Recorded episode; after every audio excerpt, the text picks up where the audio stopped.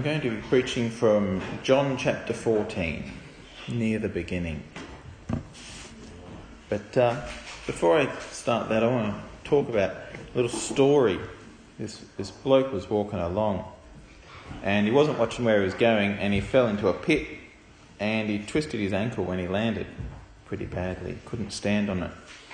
He tried to climb the walls, but he tried, tried trouble balancing on one foot, and he kept sliding down.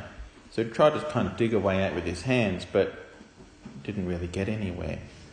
Um, just made a mess. Finally, someone reaches down when he calls for help, and he's saved. Very like a fella. Um, could have been in real trouble down there. And I find that we are in a similar predicament as humans. Humanity has fallen into sin, and it seems as though we are powerless to escape. Certainly by our own means. So praise God that he sent his son to lift us out. John fourteen. Uh, from verse five, just a short little scripture, verse five, six and seven. Thomas said to him, "Lord, we don't know where you are going, so how can we know the way?" This is just as Jesus is about to depart.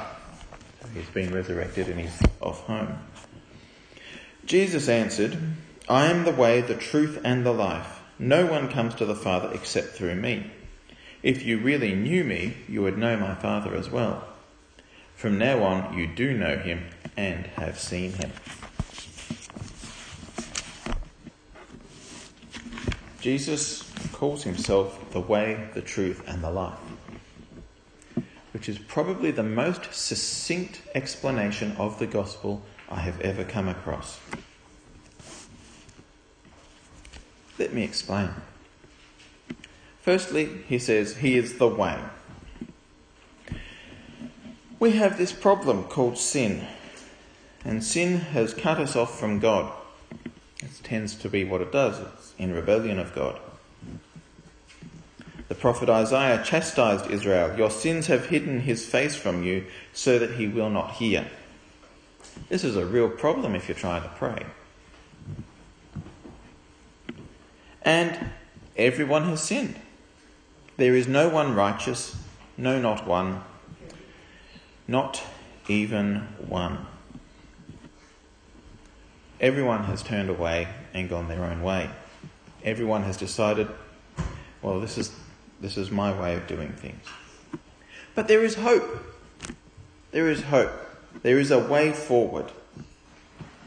There is a way to restoration. Christ is the way. He took the sins of the whole world upon himself, so that all may come. The curtain is torn in the temple. The sin barrier is down. The gate is open. We are no longer separated from the Father. Those who have faith in Jesus, and by faith I mean those who believe he is who he claims to be, you know, those, if you truly know me, you will know that my Father as well. For you do know him and you have seen him, if you have seen Jesus. That's Jesus' own claim. A claim that cost him his life. We can now approach the Father with confidence, knowing that we will not be condemned. For Christ was condemned for us. Now, instead of hiding his face from us so that he cannot hear us, instead he makes his face shine upon us. He hears our prayers, and indeed the prayers of a righteous person avail much. Thus, those who know Jesus also know the Father, for one leads to the other. How good is it to know that we will not be condemned, but instead we are saved. And the way we are saved is through the death and resurrection of Christ Jesus. His blood has atoned for our sin. That means that we are at one with God now. By this, we are no longer classified as sinners, but rather we are made righteous through faith in him. Now, when I say that, I don't mean that you know, we don't sin, I mean our sins are no longer counted against us. From a legal perspective, we are no longer sinners. Instead, we are sons of God. And more than that, friends. We are reunited with our Father in heaven and are marked with the seal of the Holy Spirit. He is the way and he is the truth. And the truth is we cannot do this on our own. Now there are plenty of religions and gurus out there that teach earning salvation. You can spin a Buddhist prayer wheel. You can do penance and help old ladies chop wood. Or, you know, whatever whatever the leader of your movement tells you to do. You know, there are there are religions and, and cults out there that use door knocking as a point system. That's why the Jehovah's Witnesses are so irritating. They're earning points. There are people out there that say if you're basically good, then that's what counts. A little bit of uh, a little bit of darkness in there is okay, so long as it's mostly light. So long as you're happy, that's what really counts. But that's not the way that it works. Those ways are as useless as a man with a twisted ankle trying to dig his way out of a pit. The fact is that sin is a crime that has been committed against God, and there must therefore be a penalty. As David writes in one of his Psalms, "Only against you, Lord, have I sinned." For even when we sin against each other, we offend God in the process. After all, are we not the imi- made in the image of God? Therefore, anything that offends that image is likely to offend he that the image is of. If you graffiti a photograph of me, I'm going to get upset about it.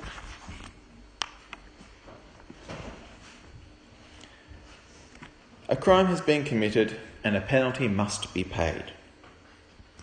Christ has taken that penalty for us. He has paid it. He took our death on that cross so that we can take on his life. Our guilt is absolved. Our shame evaporated. If we are not guilty of anything, we have nothing to be ashamed of. Therefore, he has taken our shame.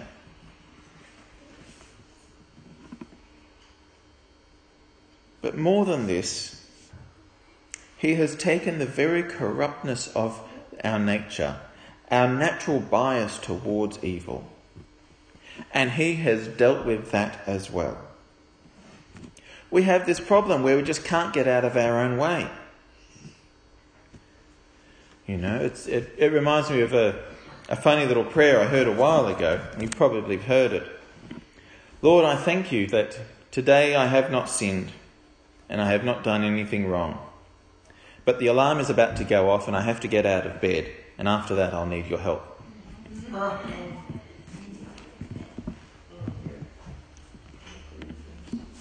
Temptation proves irresistible. Indeed, if temptation was easy to resist, it wouldn't really be temptation, would it? If we could ignore it, there wouldn't be any power to it. Christ's death does for us what we cannot do. He reaches into our lives, into our situation, comes to earth as a human to grant us salvation from our sins. At just the right time, Christ died for the ungodly, which at one point was me. At one point was all of us. And for many of our neighbours is right now. Christ died for everyone. So we are no longer prisoners. We are no longer chained to our basest desires. The truth is that, that we are not only sinners, but we were powerless sinners. And once we recognise that, we are able to put ego to one side and ask Christ for his help. That is the only way. It might hurt our pride, but the alternative is death and destruction. First in this life and then the next. Christ is the way, and that is the truth. He is the way, the truth, and the life. Christ's death is not just a one-off event. In one sense it is. It was a historical moment in time where one died for all and for all time and for all sin. But it's also an ongoing thing. Jesus says, "If anyone should come after me, he must take his cross up daily and follow." Every day we are called to take up the cross, that which crucifies the sinful nature and puts it to death every day. Every day we walk the way of salvation. Every day he leads us along the paths of righteousness for his sake. Every day we repent of any sins that we are aware of and ask the Holy Spirit to reveal any we may have missed. Okay? It's about, it's about spiritual hygiene, really. You have a shower every day. If you clean your body that often, why not clean your spirit as often as well?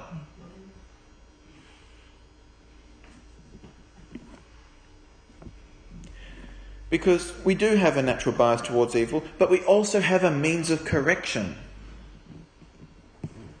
So that when we do begin to veer off course, we can say, no, this is the way. This is the way I will live, in line with Christ, in line with God. I will have his heart. Because Christ not only died for us, and he not only died as us, but instead he also lives in us and through us. Which is a bit what Pete was getting at in his communion. It's no good, the death of Christ, just being a historical event. It has to be an impact today. And it has that power. That we express love towards one another, that we encourage one another, that we lift each other up. Because this is the life that we have been predestined towards in Christ. A life of righteousness expect, expressed through acts of love. And what is love? Love is kind. It goes out of its way for other people. Love is patient. It bites its tongue when you really want to rip someone's head off. Okay? It's not self-seeking. It's not all judgy. Instead, it's gracious. This life is lived through the Holy Spirit. We've been marked with that seal. He's been placed in our hearts. And the natural fruit of that is peace, patience, kindness, self-control. You know the list. Look up Galatians five if you need a refresher. This is the life. The life in abundance. The life everlasting. The life of one who is in Christ and Christ is in. Salvation isn't just a one-off event and then we do, you know, whatever. Jesus died for my sins and I'll carry on with my life. Some people take it that way, but they're going to end up in trouble. If not now, then later. We were saved for a purpose, to live holy, righteous lives, pleasing to God and beneficial to one another. To this end, he has given the Spirit to correct our bias towards evil, so now we have a bias towards good. And this is the way that I look at it. We are born with a voice that tempts us towards evil. The devil's at our shoulder from day one. But with the Holy Spirit, we have someone who drags us the other way. We actually have freedom to choose because now there is the choice. The devil might not shut up, although there will be a day. There will be a day, and you can live in hope of that. He will be chained up, stuck in the bottom of the abyss, and he can just sit there in his jocks and weep. But he might not shut up today. But the Holy Spirit won't either. He is good and he is faithful. He, God is. He is. He will finish what he has begun. He will not give up the work that he has started in any one of us. But he will carry it on to perfect completion. Repentance isn't an event so much as a continual attitude.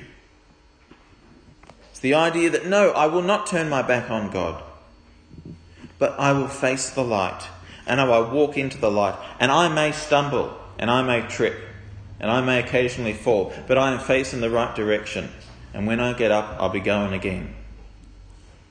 And if I can't walk, I'll crawl, and if I can't crawl, I'll slide on my belly, dragging me across with my fingernails. I will get there. I am the way, the truth, and the life is possibly the most succinct description of the gospel.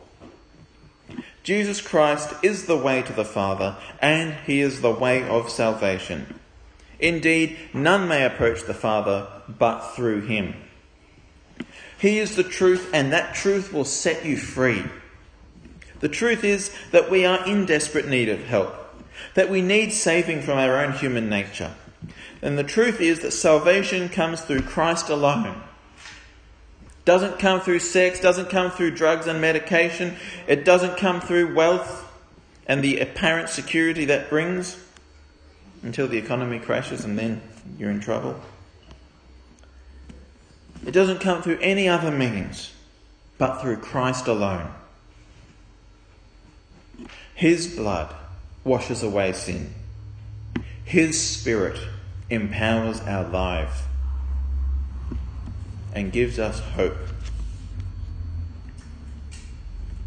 The truth is, there is no other name under heaven by which people must be saved.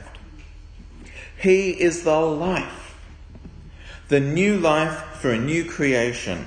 Freed by the blood of Christ and empowered by the Holy Spirit, there is nothing to stop us being holy, righteous people, living lives of compassion and love.